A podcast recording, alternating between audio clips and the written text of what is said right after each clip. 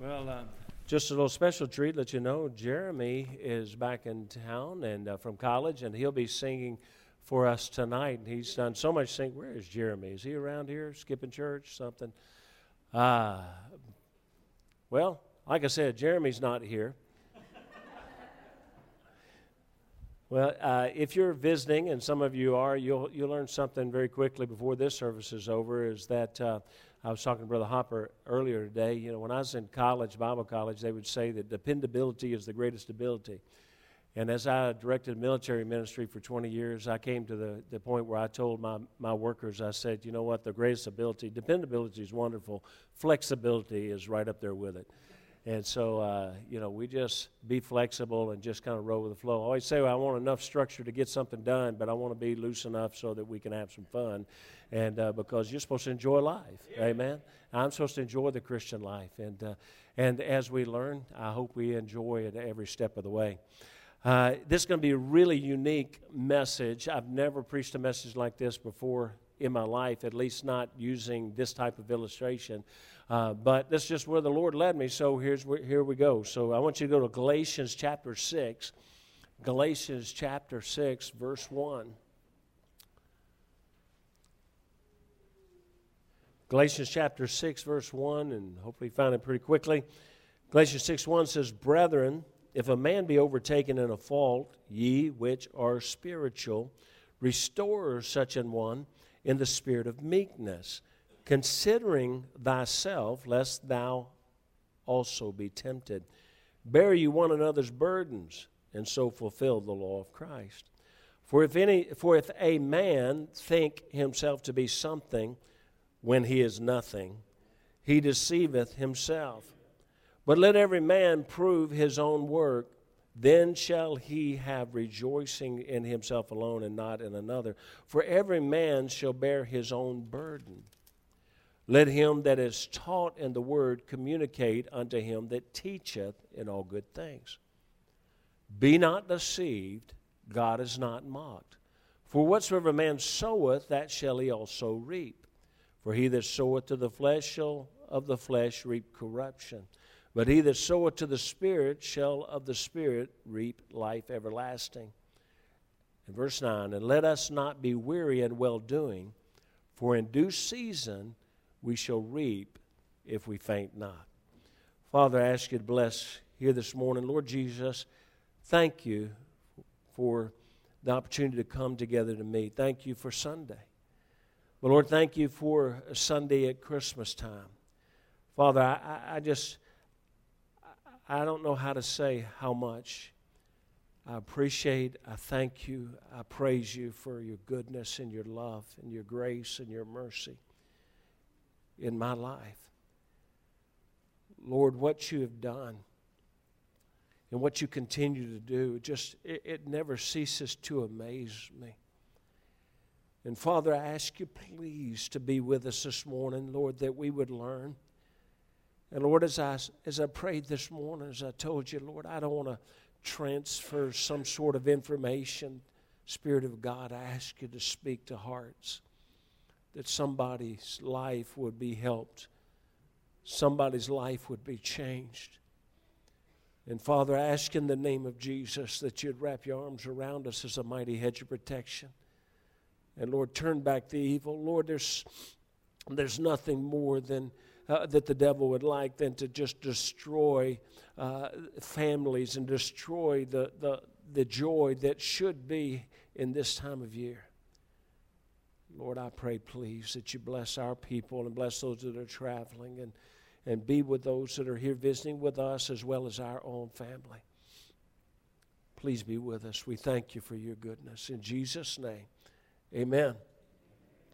This is um, very, as I said, a very unique message, but I arrived at this message as much um, as I do many of my messages. One of the, the things that, that I do, and, and I'll be honest with you, before I, I started pastoring, I, uh, it was one of the great things that I feared. I, I thought, you know, for many, many years, I thought, oh my goodness, uh, I, don't, I don't belong as a pastor. I felt like, you know, because of my past and different things, I just felt like I, I should never do that, especially in Memphis, uh, but uh, because I grew up here. But, the, but I, I also, you know, one of the things that you know, honestly just scared me was, man, you gotta, you gotta, you gotta have something to preach three times a week. You know, I mean, uh, I thought, my goodness, because I'm used to college students, and I'm used to teaching a course, or I'm used to preaching, you know, uh, maybe two or three times a semester uh, to this big group of college students, or I'm used to preaching to uh, basically a salvation message almost every week to a bunch of sailor boys that we'd gather together on the weekends, or, or at camps, youth camps, or in youth conferences, or things like that.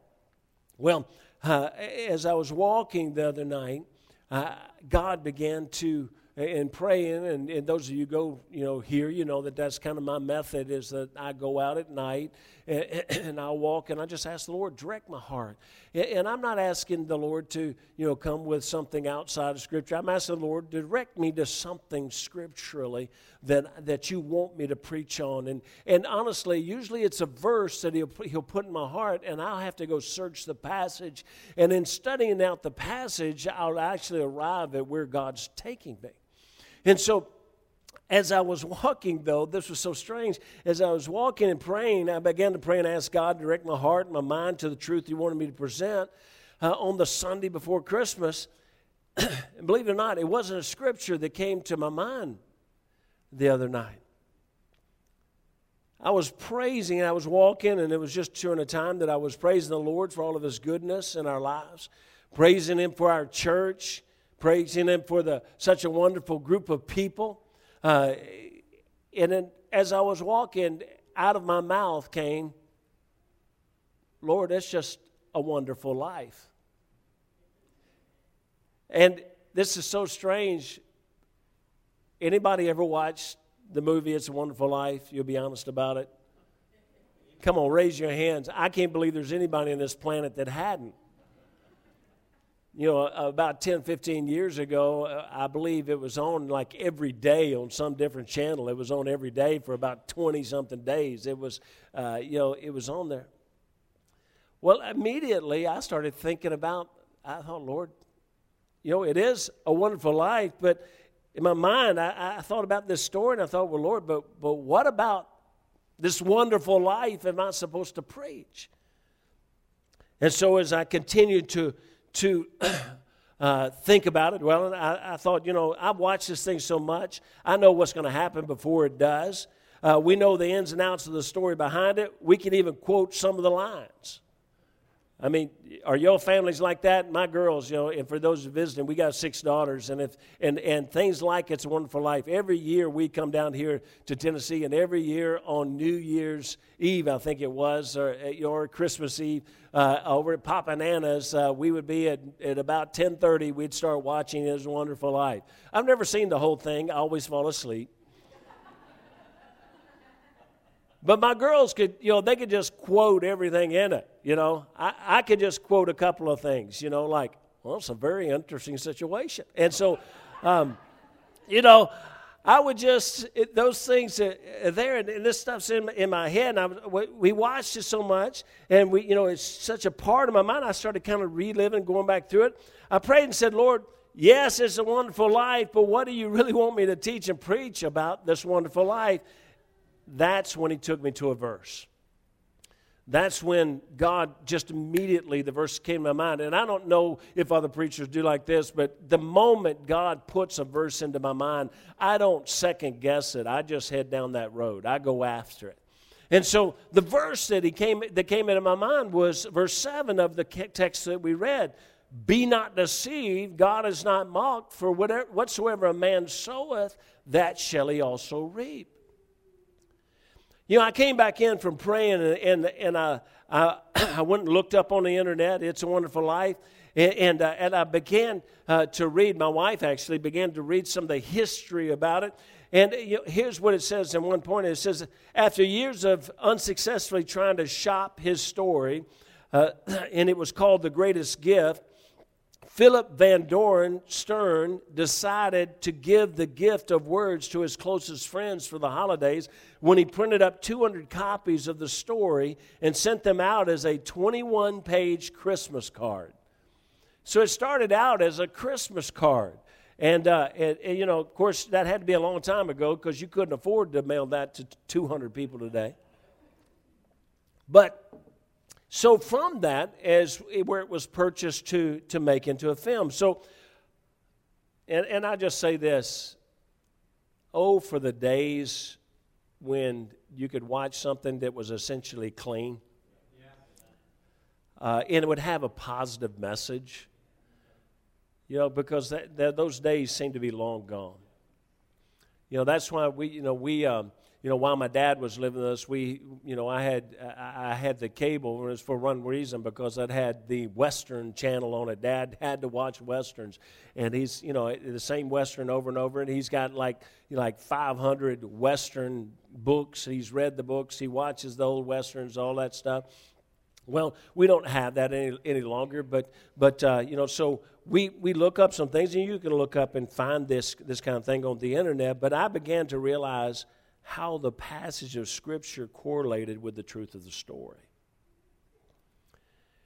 And so I look back to the scripture again. You just read in verse 1, it says, Brethren, if a man be overtaken in a fault, ye which are spiritual, restore such an one in the spirit of meekness. You know, and again, I'm just assuming that a lot of you know the story, but, you know, the story starts with George saving his brother. And then he's, it continues to him restoring the drugstore owner, Mr. Gower when he was about to mess up his life. From that point, he continues through the story to restore others who have fallen and help people and, and people who are struggling, even toward the end when he helps Violet Biggs, uh, the local bad girl. So, first, we see in that story, and, and please, I've never done this before, but, but just hang here with me. Uh, so, first, we see the unselfish care and treatment of one that is struggling in life. This, that's what you see in the story. There's a fella that just said, I, I want, I dream, I desire to do so many other things, but I'm going to do the best thing. I'm going to do the thing you know, people talk, talk to me, and, and I, I, preached one time. A guy asked me to preach on how to know if you're called to preach. And, and, and, I, and it was a very simple message. But, you know, I believe uh, so many people, they feel like it's a feeling. It's, you know, I say it's a compelling. It may not be something you want to do. Serving God full time may not be something you really want to do. It's something you're compelled to do. Something I just got to do. That's what happened to me. I didn't want to go to Bible college and move away from Tennessee. I didn't want to do that. I cried all the way there, 550 miles. I didn't want to go there. But the fact is, is that I was compelled to go. I had to. So we must do this. Now, as we help people, though, you see, even in the story, do this in meekness and humility, understanding that and realizing that we are all but a decision away from being where they are. Folks, you know, God in the scripture, he, uh, the Lord puts it this way, considering thyself, lest thou also be tempted. Lord said, you know, don't think you're any better than anybody else. Folks, that's why I believe Calvary has been the church that it is and continues to be a church that it is, where people love each other and we get along in this church because we don't think anybody in here is any better than anybody else.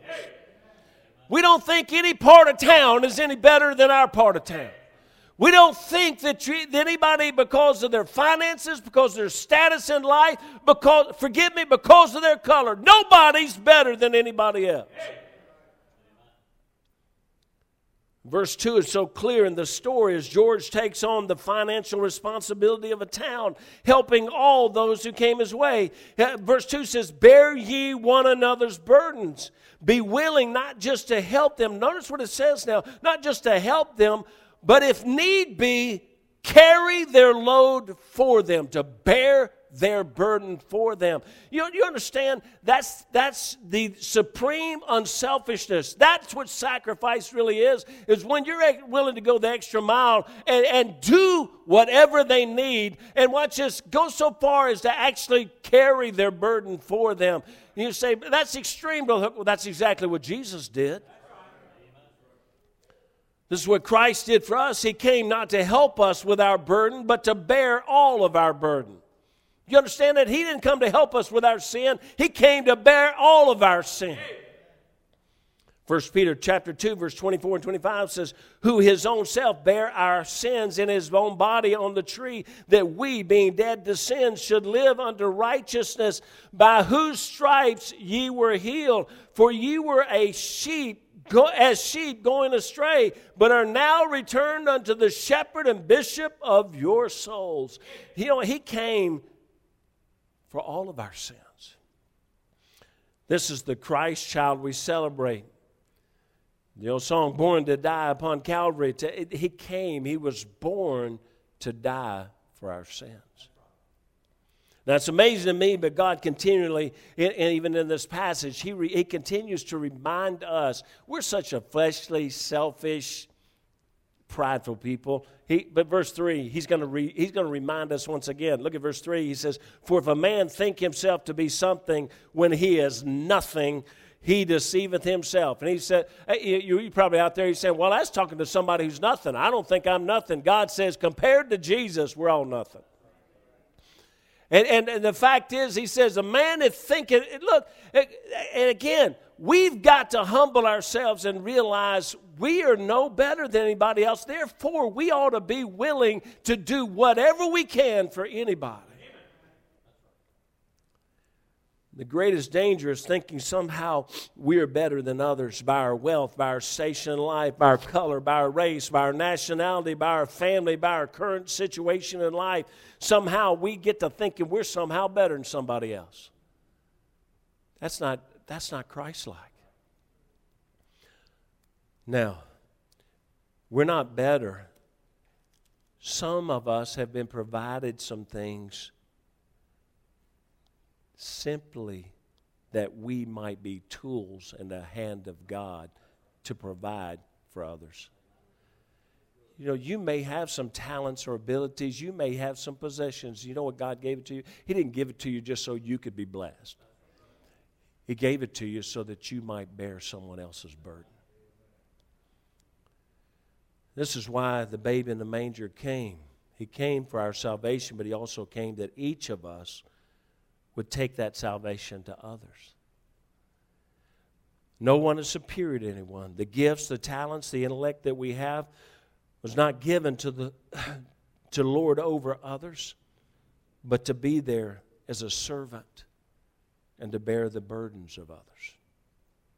Now, in this passage of Scripture, and we're just kind of walking through the passage and using it, but we're going to conclude this in a second. But suddenly there's a change, an apparent, almost apparent contradiction in a sense, because it says in verse 5, it says, For every man shall bear his own burden. Now he's just got through telling us to bear one another's burden. Now it says, Every man shall bear his own burden. Now, it, it, may seem like a contradiction, but in reality, it, it's not. We should be maturing in our lives, in our Christian lives, in such a way that we understand that we cannot and should not expect others to bear our burdens. See, here's the thing Lord tells us to bear one another's burdens, but we can't walk around with an attitude of, you're supposed to bear my burden. God says, no, no, you go around, you bear your own burden.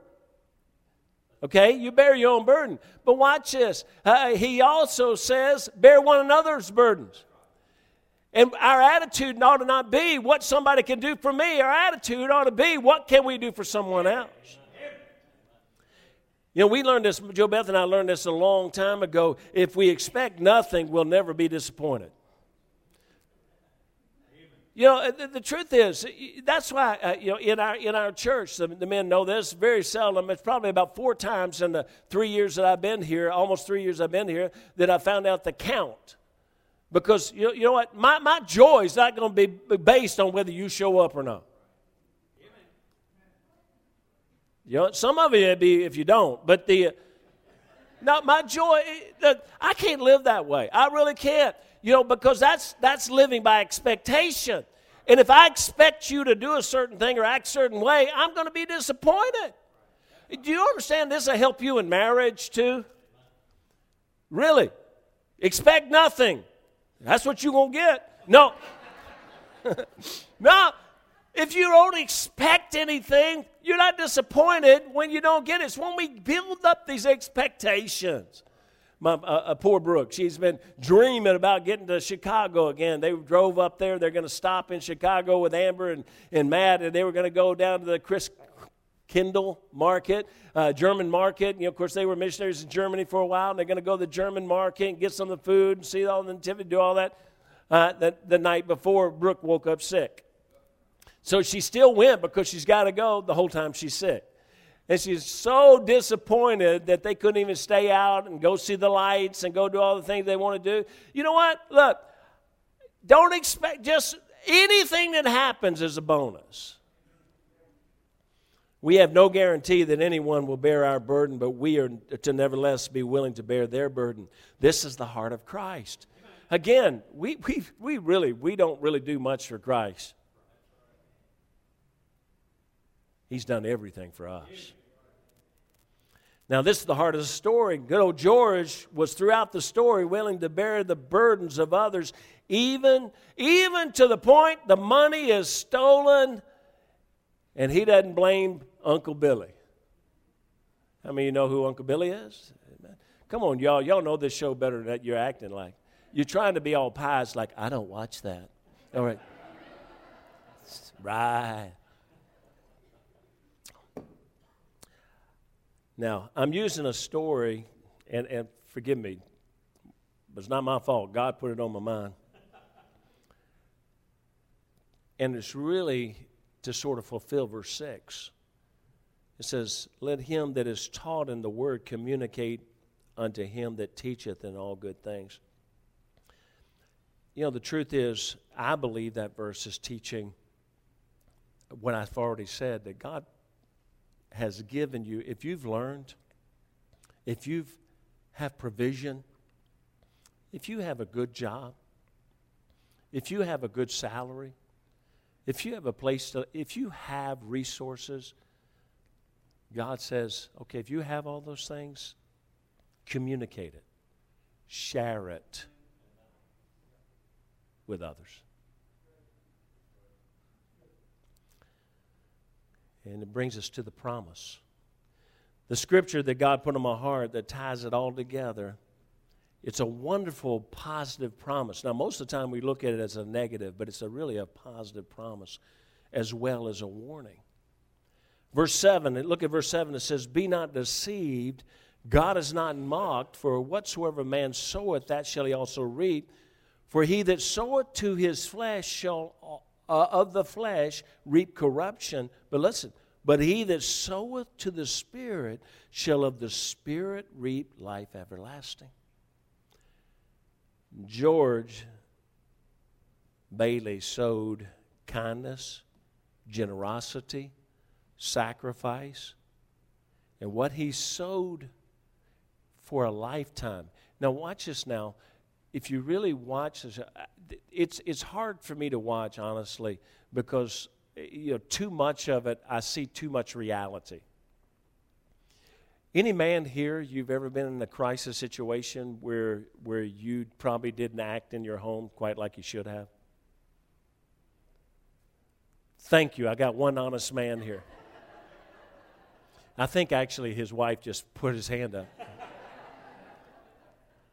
No, listen, folks. I mean, I look at him and I think, wow, he's probably acting way too much like me. Under that stress and under that pressure and under. And, and here's what happens it's even you see it at one point, and of course, he's not, it appears not to be a very religious man, but he tries to pray. And he gets smacked in the face as a result, and he feels this is what happens a lot. We've gone a long time and we don't see that it's done us any good. You know, we, we've helped people a lot, and seems like they've not really returned. There's been no return of investment, so to speak. I can't have. I keep looking at Kim back there. I keep, you know, I, I, look at this story and I think all those ladies, and, and hopefully they enjoyed those few little cookies and things the ladies brought over. But those homeless ladies and and and addicted and, and men and women, and how much time and energy you invest,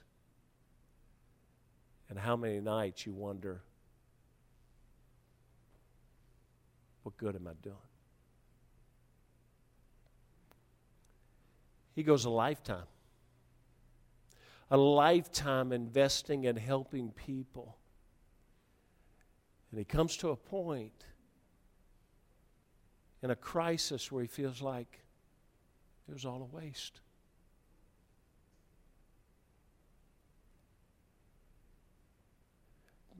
But see, here's the lesson that's in here. I wish they would have taught it as a scriptural lesson, but it really is. You see, you can't get away from the truth that whatsoever man soweth, that shall he also reap. And he sowed kindness and generosity and sacrifice for a lifetime.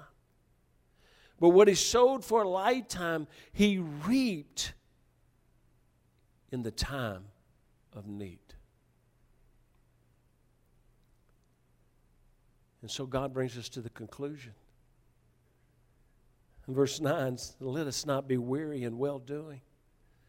For in due season we shall reap if we faint not. Listen to me, I'm begging you. I'm begging you, please don't give up. Don't give up investing in people. Don't give up trying to help people. Don't give up uh, looking. Uh, you know, Amy has to. Uh, you know, deal so much. You know, as, our, as the people come in uh, week after week through our little food bank, and and sometimes I'll be honest with you, you know, somebody called me this morning, and I, and I said, well, we can help you. We have service at eleven, and, and they said, you mean to get food? I got to come sit through your service. And I said, No, you really don't. But you need to be here shortly after 12. and sometimes folks are not real nice as, we're, as she's trying to give them food. Now, grant, praise the Lord, most of them are really kind. Most of them are very appreciative. But you know, I just want us as a church Let's don't give up. Understand the world we live in today. Being a Christian is, is not what it used to be. Probably to even 25 30 40 years ago you, you at work to be a christian was something to be i went to work at, at, at as a bible college student and when they, they, they, the foul language was rampant in that warehouse and, and, and as the time went on there and they, and they realized they started ca- calling me the preacher uh, because I, you know, I was a bible college student i was a, I, I was a, a, a preacher student and, and, and, and they started calling me a preacher but you know within uh, about about a, a, year later, you could be in that warehouse the entire time. I can't say what happened when I wasn't there, but the entire eight or 10 or 12 hours, sometime I'd be there, I'd never hear a cuss word. And if, if somebody slipped, I had so many times some guy would do something and slip, and he'd look and see if I was up there where I would always be up high. And he, he would say to he would say to me, "Hey,", hey they called me Bubba because I was from the South. They say, hey, Bu- hey, Bubba, I'm sorry, Bubba. I'm sorry. You know, there was some respect there. There was a decency there. There was an integrity there, even though they didn't believe what I believed. Now, even that, though, 13 of them in the four years I worked at, th- I got to lead 13 of them to Christ. They were at least open to the gospel. Understand, you go in as a Christian in your job today and you're ridiculed. You may be mocked. But I'm asking you, don't give up in well doing. Don't weary in well doing. Don't weary in taking the gospel to people. Don't weary in trying to help people. Don't weary in reaching in your pocket and pulling out your last dollar for somebody. Don't weary in bearing somebody else's burden. Because God says, I'm looking through Robinson's down here. I was a police officer. But when I was, it was a whole different respect level. And you put your lives on the line, the both of you, for us every time you put that uniform on. And I know day after day, you have to feel like nobody appreciates us. Well, I'm going to tell you there's somebody that does.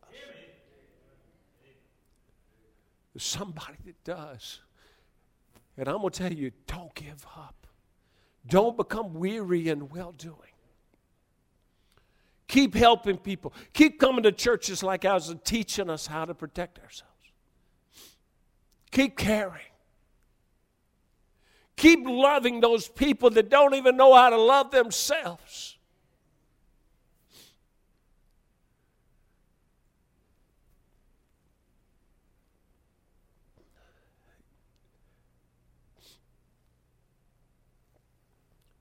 Verse 10 says, As we have therefore opportunity, let us do good unto all men, especially unto them who are of the household of faith. Now, listen, we need to do good to everybody, all men. But, folks, we ought to be especially good to each other.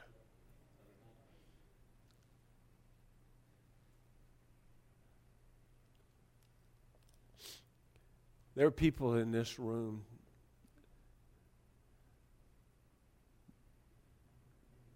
they're not going to even have a Christmas like they wish they could for their children. Now, I don't mean having 10 gifts, I mean some of them are worried about having a gift. Some of these kids that stood up here and sang, some of them, the only gift they're going to get is what we give them before they get on the bus.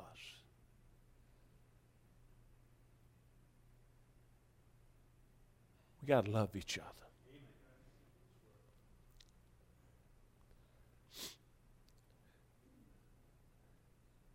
So it's a wonderful life. George Bailey struggled like most of us do, but he always set aside his own desires to bear the burdens of others. He was a normal man and dealt with the stresses of life, and truly it does not show that people help bear his burdens he was left to bear his own burdens while bearing the burdens of others. He struggled in life, as we all do. He got discouraged at times through disappointments of life. He kept bearing others' burdens. Finally, he's the one in great need, and the promise of God comes into play. All those for whom he had been bearing their burden now came back to bear his. I'm going to give you two little illustrations and I'm done, and they really won't take long. They're very short, but most of you know that my our story, where we stepped out in in faith with no income and no salary, stepped away after 31 years at a Bible college and went into evangelism, into our faith and family ministry. And three months later, I was dying in a hospital and there for 27 days. Had to cancel all meetings for six months and had no income. But six months, eight months later, over $200,000 in doctor bills were paid. Our house note, our utilities, our everything not one thing was ever paid a day late. I've always given most of the credit to my wife because she spent a lifetime trying to do for others. She has spent a lifetime allowing me to bring in a bunch of old ugly boys every weekend that would stay in our home and she'd make breakfast and make lunch and fix for them and then clean and spend all day Monday washing and cleaning linens and things. And I believed with all my heart all those years of giving. God said, okay, now's your time. And people from everywhere bore our burden. One last illustration. Those of you been here while you know, I think maybe the first person to join the church when I came here was my dad, and he got to live with us for a year and a half before he went to heaven. A farmer and a drywall hanger never had retirement, never had anything. But John, my brother's here, he'll tell you we grew up and we, we hauled hay, hay for people we didn't even know. We put up fences just because we'd see somebody on the side of the road struggling to put up a fence, and he'd, my dad would unload the boys, and we'd, we'd we'd put up a fence, or we'd haul hay, or, or hang drywall. And, and so many times as a kid, as we'd walk away, people would, would beg my dad to take money, and he'd look at him and he'd say, I didn't come for your money. I came because you needed help. And I always told you, Beth, I said, I just believe God's going to take care of my daddy.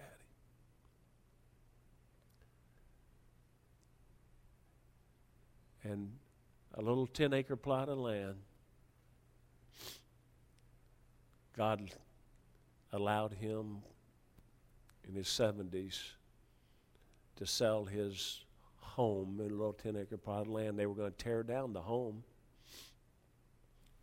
And he sold it for over $400,000. And my dad got to live the rest of his days without worry. He's able to do for us, for anybody. And I believe all my heart because he spent his life, his whole life, giving to others, bearing somebody else's burden. Jesus came to bear all our burdens. Now we have the chance to bear the burdens of his children, of his the world that he came to save.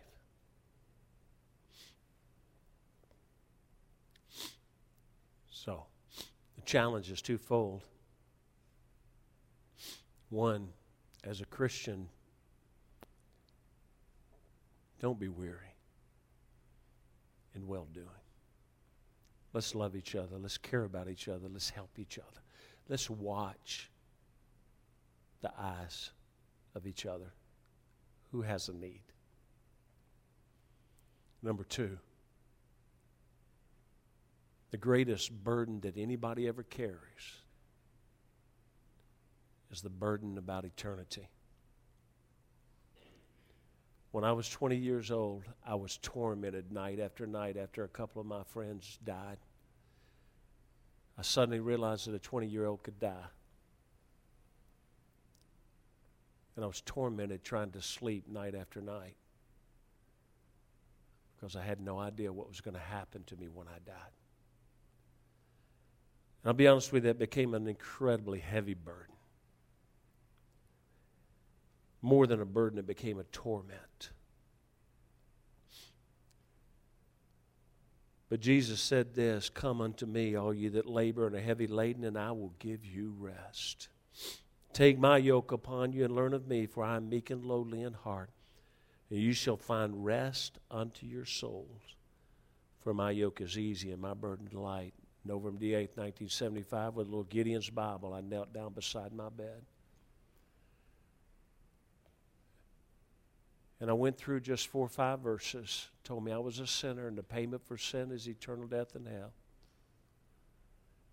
Told me that but God commended his love toward us and that while we were yet sinners, Christ died for us. And it told me that if I would believe this in my heart, that whosoever shall call upon the name of the Lord shall be saved. And I knelt down beside my bed and I said, Jesus, I don't understand it all, but I know I'm a sinner. And I know I need to be saved. November 8, 1975, on that dorm room at Memphis State, I trusted Jesus as my Savior, and I didn't become some kind of perfect person. But since that night, the burden has been off my shoulders. His burden is light, it's easy. And that's what He offers to you. Father, I ask you to please bless here this morning. Dear God, I pray that we